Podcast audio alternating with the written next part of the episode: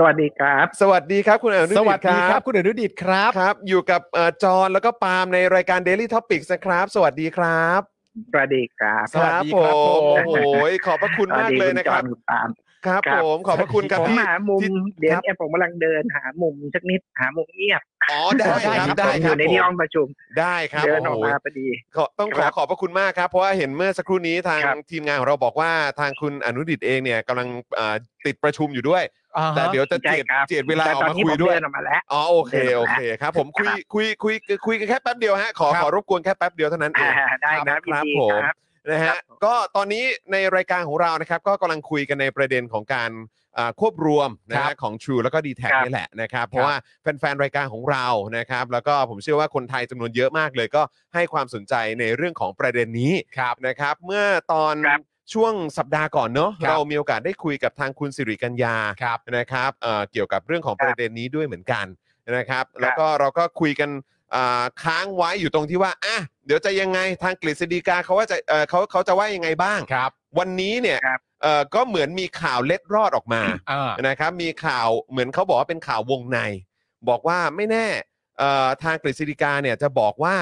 เอ่อทางกสทชเนี่ยไม่มีอำนาจในการระงับการควบรวม อ่าครับผมคือต้องถามครับ ทางคุณอนุดิตครับว่า คือตอนนี้เอ่อมัน ทั้งหมดนี้มันเป็นยังไงบ้างครับเออถามอย่างนี้ดีกว่าเพราะเราก็แบบโอ้ยอยากรู้เหลือเกินว่ามันเป็นยังไงครับครับ คือคืออย่างนี้ครับผมว่าแยกกันนะครับครับเอ่ออันที่หนึ่งเนี่ย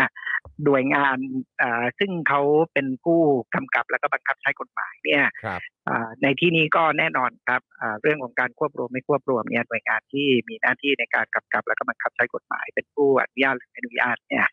ก็คือกสทชครับถูกไหมครับค รับเพราะฉะนั้นเนี่ยครับ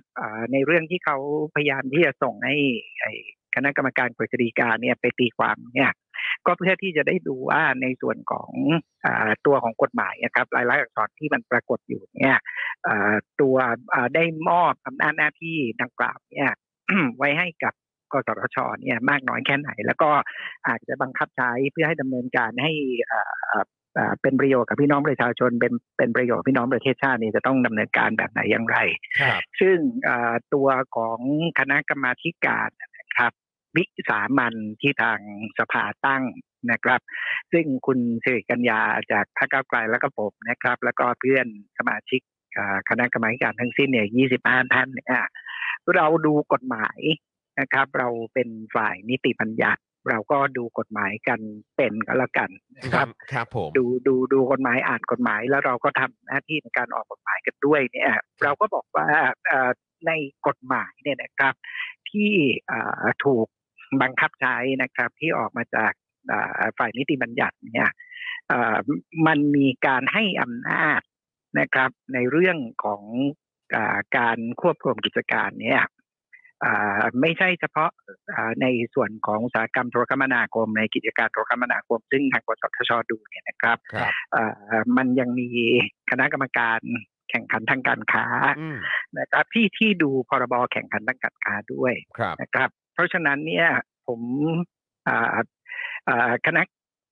อ่ากรรมาธิการเนี่ยนะครับอ่าเนื่องจากมาจากทุกทุกพักนะครับ แล้วก็มาจากทางสายวิชาการก็มีอะไรก็มีเนี่ยครับอ่า โดยส่วนใหญ่ละกัน เราก็มองเห็นว่าอ่าตัวของ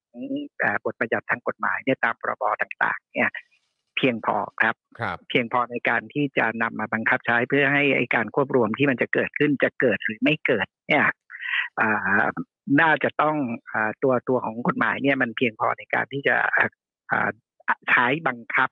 เพื่อให้สิ่งที่จะ ถูกตัดสินใจโดยหน่วยงานที่มีอำนาจเนี่ยมัน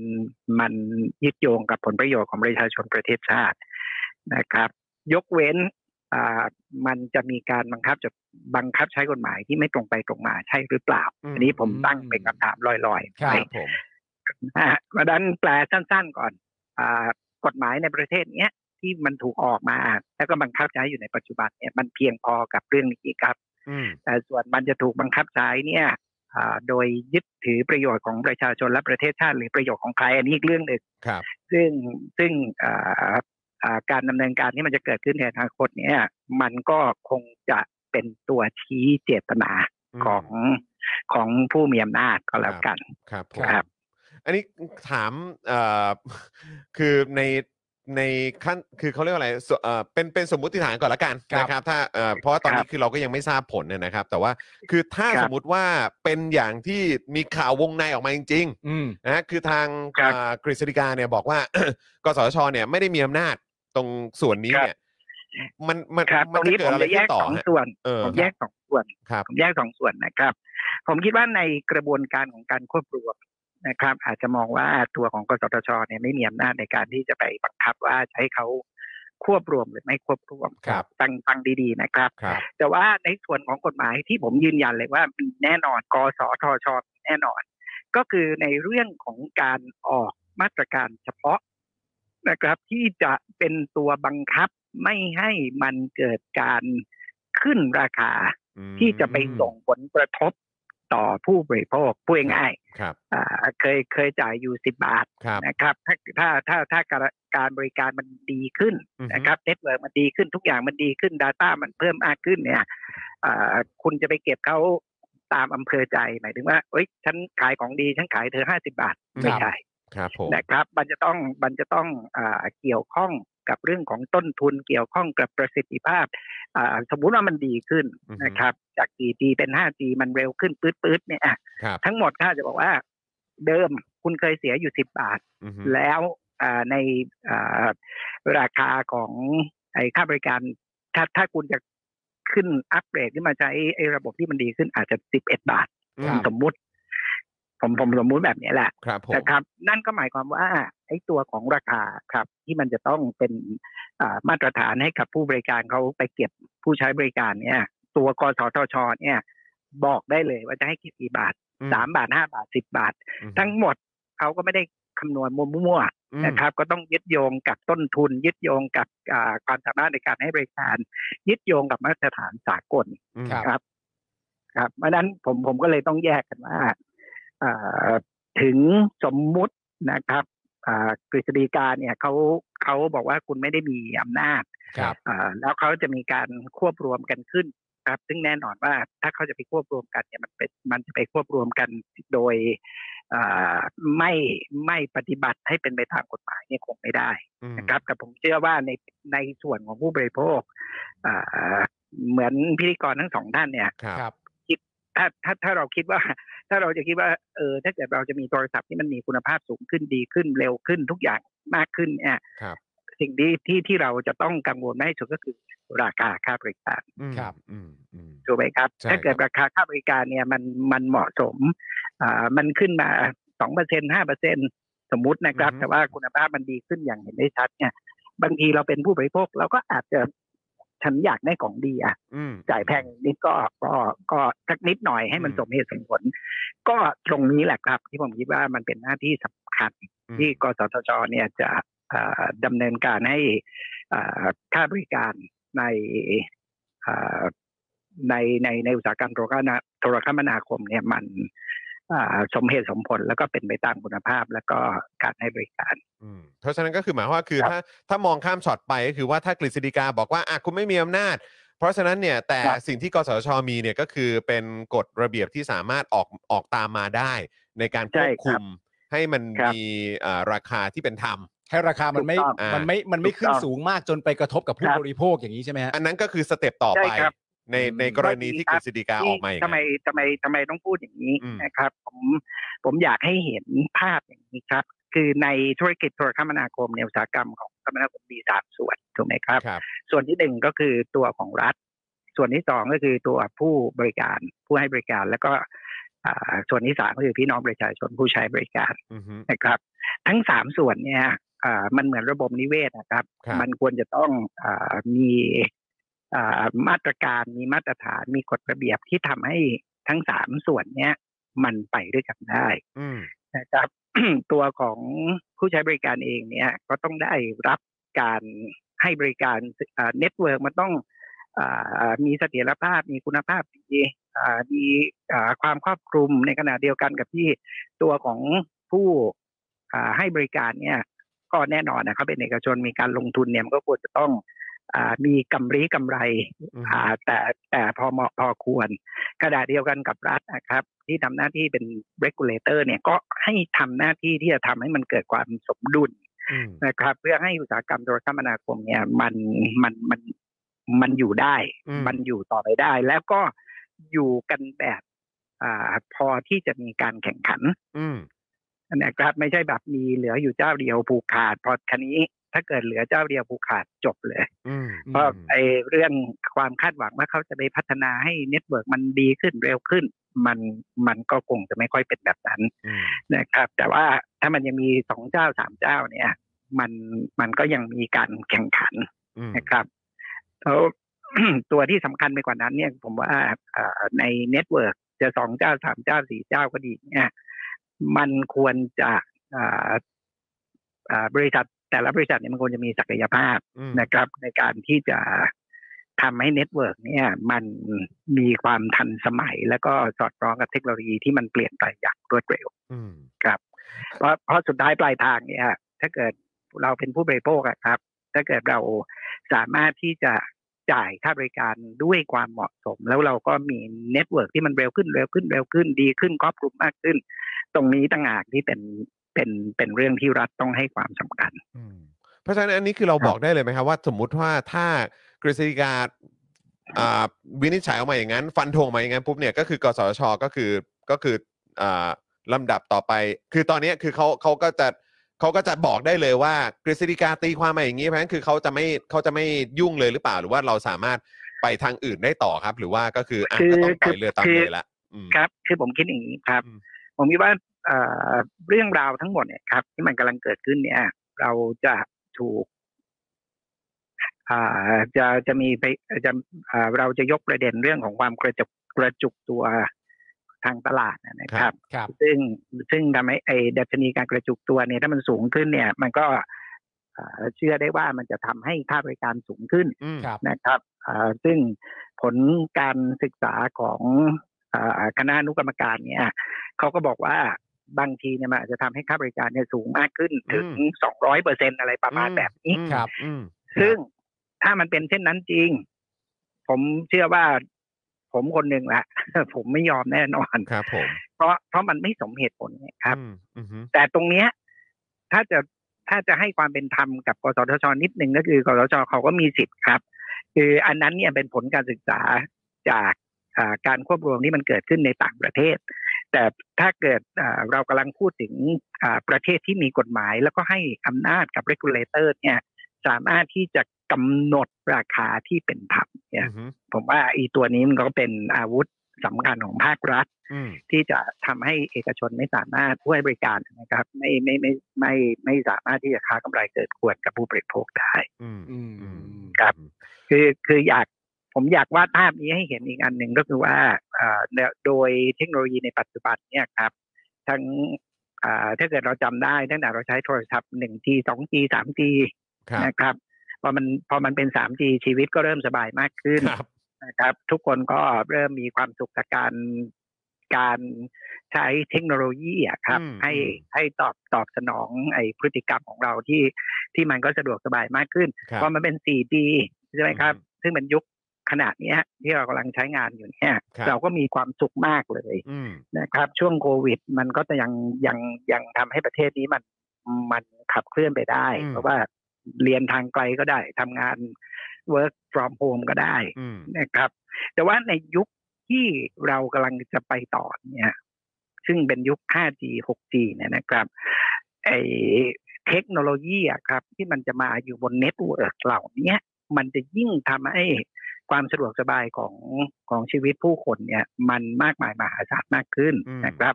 อ่าพร้อมนั้นเนี่ยมันก็อาจจะทำให้อ่าพฤติกรรมหลาย ๆ อย่างของของคนเนี่ยอ่ามันมันพัฒนาการไปสู่สู่โลกยุคใหม่อะครับอืมที่ที่ที่ทุกคนก็จะมีความสุขกับสิ่งที่อ่ากับเทคโนโลยีอะนะครับที่ที่มันพัฒนาการไปไปไปมากขึ้น เพราะฉะนั้นครับอ่า ความสำเร็จเหล่านี้นะครับ ซึ่งจะเป็นพื้นฐานของการทำธุรกิจของการทำอาของการประกอบอาชีพของอูอีกเยอะแยะมากมายเนี่ยประเทศที่เขามี network ที่แข็งแกร่ง ก็เปรียบเหมือนถนนอิเล็กทรอนิกส์ที่ที่ที่มันกว้างขวางใหญ่โต แล้วก็เอ่อจะมีรถหนาแน่นแค่ไหนยังไงก็แล้วแต่เนี่ยแต่ถนนมันใหญ่มหาศาลเนี่ยมันก็อืมสามารถที่จะอ่าวิ่งกันได้อย่างอย่างอย่างสบายอืม นะครับการ movement ของข้อมูล ซึ่งต่อไปมันที่ใหญ่ขึ้นใหญ่ขึ้นเรื่อยๆเนี่ยนะครับมันก็จะทำให้ให้ให้พื้นฐานความแข็งแกร่งของโครงสร้างพื้นฐานด้านโทรคมนาคม หรือว่าด้านด้านในเล็กด้านนี้นะครับ มันมันจะช่วยทำให้ประเทศเนี่ย มันเจริญขึ้น คือคือมันมันช่วยได้เยอะเลย เพราะฉะนั้นเนี่ย ตรงนี้ก็เป็นอีกมุมคิดหนึ่งว่าเราต้องไม่ ปล่อยให้ความสามารถของการเพิ่มศักยภาพโครงสร้างพื้นฐานด้านเนี้ยมันหยุดอยู่กับที่อืมอืมครับคือตราบใดที่เรายังมีเอกชนนะครับ อย่างน้อยสองสามรายขึ้นไปเนี่ยครับยังแข่งขันกันทำโครงสร้างพื้นฐานเหล่านี้ เพื่อตอบสนองความต้องการของคนไทยเนี่ยอืม ต้องถือว่าเราโชคดีอืมครับงั้นเอ่ออันนี้อาจจะเป็นคำถามที่คืออันนี้ผมผมก็รวบรวมมาจากอ่าคุณผู้ชมด้วยนะครับ แล้วก็ครับจากเอ่อเท่าที่ครับเรามีโอกาสได้ได้ฟังมาในหลายสัปดาห์กับช่วงที่มันมีประเด็นนี้ขึ้นมาเนี่ย ก็คือว่าครับความเห็นของคนจำนวนมากเนี่ยก็คือว่าโดยเฉพาะประชาชนเนี่ยนะครับเอ่อมันอาจจะเป็นเรื่องของความกังวลและความไม่สบายใจหรือเปล่าอืมที่ดีลนี้เนี่ยการควบรวมเนี่ยมันเกิดขึ้นในรัฐบาลนี้อืม แล้วก็เอ่อมันเหมือนแบบหลาย ๆ คนก็ตั้งตั้งเอ่อเหมือนมองมองกันว่า เฮ้ยถ้าเกิดว่ามันเกิดขึ้นในยุคสมัยที่เป็นรัฐบาลที่เป็นประชาธิปไตยอะอืมเอ่อครับเอ่อมันมันมันจะมีมันจะทำให้ประชาชนมีความมั่นใจมากขึ้นหรือเปล่า อืม แต่พอมันมาเกิดขึ้นผมในช่วงอืมช่วงนี้เนี่ยแล้วแล้วอ่าอย่างปีหน้าเดี๋ยวจะมีการเลือกตั้งด้วยเนี่ย คือมันก็เลยทำให้ครับ เกิดการตั้งคำถามในในหมู่ประชาชนหรือคนที่ที่ตั้งข้อสังเกตตรงตรงจุดนี้คุณอนุดิตมองว่ายังไงครับ ครับ ผมผมเข้าใจเลยครับคือประเทศไทยเนี่ยในเรื่องของการคอร์รัปชันเรื่องของเงินใต้โต๊ะบนโต๊ะใต้โต๊ะอะไรใต้ดินอะไรเนี่ยโอ้มันก็เป็นเรื่องที่เรากล่าวขานนะครับอืมแต่ชนีด้านคอร์รัปชันของประเทศก็ตกต่ำลงไปเรื่อยครับๆคือคือแย่ลงไปเรื่อยครับๆนะครับเพราะฉะนั้นเนี่ยการเป็นคนไทยแล้วก็ยังมีข้อกังวลเรื่องเนี้ยผมว่าเป็นเรื่องปกติเลยครับนะครับเพราะว่าเพราะว่ามันก็เป็นเรื่องที่กังวลจริง ๆ ครับ ครับ เพราะว่า ก็เราก็ต้องคิดแล้วถ้าเกิดว่ามันจะต้องมีน้ำร้อนน้ำชา มีใต้โต๊ะบนโต๊ะกันเนี่ยโอ้ครับโหถ้าไปถ้าถ้าถ้าถ้าจ่ายกันแบบนั้นแล้วเนี่ย สุดท้ายปลายทางนะครับโรงเอ่อผู้ให้บริการนักลงทุนที่เขาเป็นเอกชนเนี่ยไม่มีใครเอาเงินไปแจกฟรีๆหรอกอืมทุกคนก็ต้องการที่จะได้ผลประโยชน์ตอบกลับทั้งสิ้นครับใช่ไหมครับ ถ้าถ้าปล่อย ถ้าเอ่อถ้าทำกันแบบนั้นอือฮึนะครับ เพราะฉะนั้นเนี่ยครับ เรื่องเนี้ย ผมคิดว่ามันเป็นเรื่องซึ่งพี่น้องประชาชนให้ความสำคัญ แล้วก็โดยเฉพาะเรามีทั้งองค์กรอิสระก็ดี เรามีทั้งอันนี้ผมผมหมายถึงภาคภาคประชาชนนะนะครับครับอ่า NGO หลายหลายหลายกลุ่มเลยนะครับ ติดตามเรื่องนี้อย่างใกล้ชิดอืมเพราะฉะนั้นเนี่ย ผมคิดว่าเอ่อเรื่องนี้ผมผม อันนี้ผมกลับมาแบบแบบแบบเป็นงานเป็นการเลยนะครับอืม ก็คือตัวกสทชนะครับ คณะกรรมการทั้งเจ็ดท่านเนี่ยมีหน้าที่ชัดเจนตามกฎหมายนะครับ ที่จะต้องดำเนินการในเรื่องนี้เนี่ย ให้โปร่งใสอืมแล้วก็เป็นไปตามกฎหมายอืมฮึและต้องอธิบายได้อืมทุกข้อ เพราะฉะนั้นถ้าเกิดอ่าการดำเนินการใด ๆ ก็แล้วแต่ของเรื่องดังกล่าวเนี่ย ถ้ามันไม่เป็นไปตามกฎหมายนะครับ หรือว่ามันมีการช่อฉน มันมีการดำเนินการที่ไม่ตรงไปตรงมา ผมเชื่อว่าไม่พ้นตาสับปะรดอืมอืมฮึครับเพราะมันมันมันเป็นแฟกต์นะครับ อืมจะจะดิ้นกันยังไงล่ะ ครับ ผมนะครับเพราะฉะนั้นเอ่อจะดำเนินการแบบไหนอย่างไรก็แล้วแต่เนี่ยเอ่อถ้าท่านยึดโยงนะครับ เอาผลประโยชน์ของพี่น้องประชาชนเป็นผลประโยชน์ประเทศชาติเป็นตัวตั้งเนี่ย ผมเชื่อว่ามันแหมท่านเป็นรัฐเนี่ย ใหญ่โตจะตายอืมนะครับอำนาจล้นฟ้าอืมทำทำไม่ถูกมันมันทำถูกมันง่ายกว่าทำไม่ถูกนะครับอืมทำถูกมันมันง่ายกว่าทำไม่ถูกอืมโอ้ยนะครับแหม่มันครับมันดูดูเป็นประเด็นที่ลากยาวกันมากๆใช่เลยนะครับ ประเด็นนี้เนี่ยคือหลายคนก็ตั้งครับคำถามว่าอ่าประเด็นเนี้ยแปลกจังว่าก็ว่า กสทชใช่เขาก็เขาก็ดูเหมือนว่า เฮ้ยจริง ๆเขาก็มีอำนาจอะดูแล้วก็เหมือนแล้วก็ ดูเหมือนเขาหนีอำนาจตัวเองนะที่ประชาชนก็ตั้งคำถามกันนะก็เลยงง อันนี้เป็นคำถามท็อปท็อปฮิตติดชอบฮิตใช่ไหมฮะเออท็อปฮิตติดชาร์ตครับคือคือมันจะมี honeymoon period ครับ นะครับคือคือคืออันนี้ถ้าเราจะมองอีกมุมเห็นใจเขาเนี่ย อืมก็จะเป็นช่วงเปลี่ยนผ่านตอนที่เขาเปลี่ยนจากอ่าชุดรักษาการมาเป็นอ่า ชุดตัวจริงครับผมนะครับ ซึ่งซึ่งในช่วงนั้นนะอะก็ ก็หยวนหยวนๆน่ะครับอ้าวได้นิดนึงได้สักนิดนึงแต่ว่า พอมาถึงวันเนี้ยอืมมันเริ่มหยวนไม่ไหวอะใช่แล้วอีกอย่างคือคือเขาคือมัเขานนานแล้คืวอคือตำแหน่งที่ได้มานี้เนี่ย อันนี้คือต้องสมัครเข้ามาใช่ไหมครับใช่ครับ นั่นน่ะสิครับก็เลยครับแค่มีความรู้สึกว่า ถ้าเกิดสมัครเข้ามาแล้วนี่ก็แปลว่าโอ้ยมุ่งมั่นเข้ามาทำงานเต็มที่ครับแต่พอถึงเวลาปุ๊บฮันนีมูนพีเรียดนี่นานเหลือเกินนะฮะๆคือน่าจะกลับจากต่างประเทศได้แล้วอะฮะครับ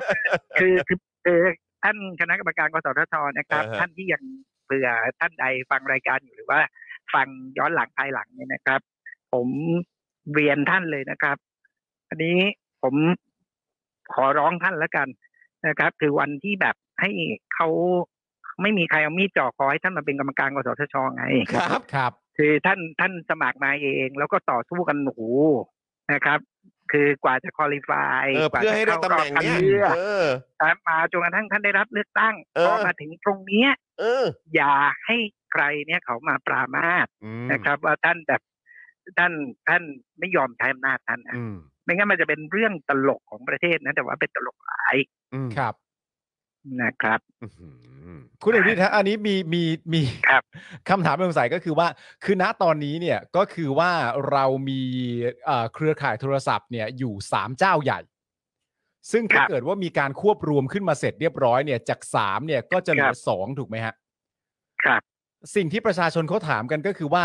จากสามมาเหลือสองเนี่ย อันนี้ยังไม่เรียกว่าผูกขาดอีกแล้วครับ อืม คือคืออย่างนี้ครับ ผูกขาดเนี่ยเอ่อ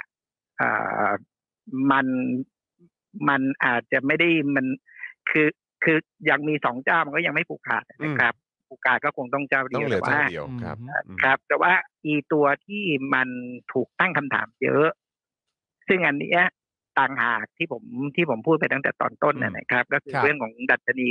เอ่อดัชนีการกระจุกการกระจุกตัวทางตลาดอืมนะครับ ซึ่งหากมันมีการกระจุกตัวหมายถึงว่าเอ่อ ตัว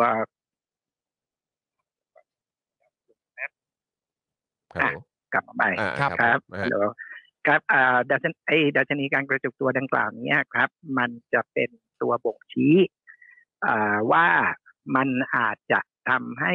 ค่าบริการนะครับ ภายหลังจากการควบรวมจากสามเหลือสองเนี่ย มันทำให้อ่าค่าบริการที่ไปเก็บกับกับผู้บริโภคเนี่ยมันสูงขึ้นครับอืมนะครับ ซึ่งตัวเนี้ย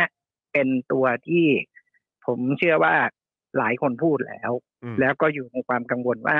ถ้าเกิดมันควบรวมกันแล้วสุดท้ายปลายทางเนี่ยมันทำให้ตัวของผู้บริโภคเนี่ยมันต้องจ่ายมากขึ้นที่บอครักบเปรียบเทียบตั้งแต่ตอนต้นเนี่ยครับถ้ามันเป็นแบบเนี้ยถ้าเกิดมันมันอยู่ดีๆเนี่ยค่าบริการมันสูงขึ้น แล้วก็ตัวของอาผู้บริโภคไม่มีทางเลือก แล้วก็จำเป็นต้องไปจ่ายกันสูงๆเพื่อซื้อบริการเนี่ยไอ้แบบเนี้ยกสทชเองเนี่ย เขาก็มีอำนาจนะครับ ที่เขาเรียกว่าการกำหนดมาตรการเฉพาะครับนะครับ ในการที่จะควบคุมไม่ให้เขาขึ้นราคากับผู้ใช้บริการเนี่ยได้ตามอำเภอใจอืมครับอืมฮึซึ่งตัวเนี้ยมันก็ต้องมาดูครับว่าเขาจะบังคับใช้อำนาจแต่กลับ สอดคล้องและก็เป็นไปตามข้อเท็จจริงไหมอืมครับ ซึ่งซึ่งนะคถ้ารับเกิดในว่าการเขาที่จะควบคุมซึ่งถ้าเกิดว่าเขาควบคุมไม่ได้ อันนี้คือพูดถึงอนาคตนะครับ ถ้าเหลือสองเจ้าจริงๆ แล้วมันครับควบคุมราคาไม่ได้จริงๆเนี่ย คนที่ต้องรับผิดชอบก็คือทางกสทช ใช่ไหมครับ ตัวบอร์ดกสทช หรือเปล่าครับ อืม ผมต้องตอบอย่างนี้ มันต้องควบมันต้องควบคุมได้ครับอืมต้องต้องเพราะควบคุมได้เพราะใช่ไหมเพราะอะไรนะครับเพราะอะไรฮะนะครับ ถ้าหากว่าตัวผู้บริการเนี่ยสมมุติเขาให้คุณเขาเขาให้คุณเก็บสิบบาท คุณดันไปเล่นแร่แปรธาตุสุดท้ายปลายทาง ผู้ใช้บริการต้องจ่ายสิบสองบาทอืมถ้ามันเกิดขึ้นเนี่ย ผู้ให้บริการนี้ถูกปรับตายเลยนะครับอืมและหากยังดื้อแพ่ง ยังดำเนินกันตามอำเภอใจยังไปไปเล่นแร่แปรธาตุไปเก็บซ้ายเก็บขวานะครับอ่ามาทบทำให้ผู้อ่าใช้บริการเนี่ยเขาต้องจ่ายแพงเกินกว่าที่มันถูกกำหนดไว้ตามตามมาตรการเนี่ยครับยึดใบอนุญาตครับ อืม อืมแรงครับอืมอืมก็ก็อำนาจเขาว่าแรงครับผมครับผมแต่แต่มันจะแรงไม่แรงมันอยู่ที่คนบังคับครับอืมคุณอดีตฮะอยากรู้ต่อเนื่องก็คือว่าไอ้สมมติว่ามีครับการประกาศออกมาจากกสทช ว่าให้มีการทำให้ราคาเนี่ยไม่ไม่กดดันหรือว่ากระทบกับผู้บริโภคมากจนเกินไปเนี่ย ลักษณะคำสั่งที่ออกมาเนี่ยจะออกมาในลักษณะไหนฮะผ่านกฎหมายผ่านผ่านอ๋ออะไรไม่ยังเลไงยคฮะรับเขาออกเป็นเป็นเป็นประกาศแล้ว คือทุกวันเนี้ย ก็มีอยู่แล้วนะครับ ทุกทุกโปรโมชั่นเนี่ย ที่ต่างบริษัทมือถือเนี่ยเขาออกกันมาเนี่ย ต้องให้กสทชตรวจสอบหมดนะครับอ๋อครับก็คือเหมือนครับต้องว่าไอ้เหมือนเหมือนต้องส่งให้ตรวจก่อนอืมใช่โปรโมชั่นหมกเม็ดหรือเปล่าอืมครับเช่น ถ้าเกิดเขาบอกว่าอ่าโดยรวมเนี่ย ห้ามเกินสิบบาทอืมคุณไปออกโปรโมชั่นแล้วเกิดไปหมกเม็ดน่ะอืมคือพูดง่ายๆมันไปแอบเก็บอันนู้นอันนี้อะ เหมือนสมัยก่อนจำได้ไหมครับ คิดค่าโทรศัพท์เป็นวินาทีอะอ่าครับผมอ่าครับอืมอ่า แล้วก็ที่ถ้าถ้าเลยวินาทีก็ปัดไปเป็นนาทีอืมอืมครับ อย่างเงี้ยก็คือตัวผู้บริโภคมันก็ไม่ไม่ได้รับความเป็นธรรมอืมพอพอสุดท้ายตอนตอนตอนสุดท้ายก็เลยก็เลยมาเป็นก็ก็ปรับให้มันเป็นธรรมมากขึ้นอืมนะครับ ซึ่งมันก็เป็นอำนาจของสทชทั้งสิ้น อืมครับ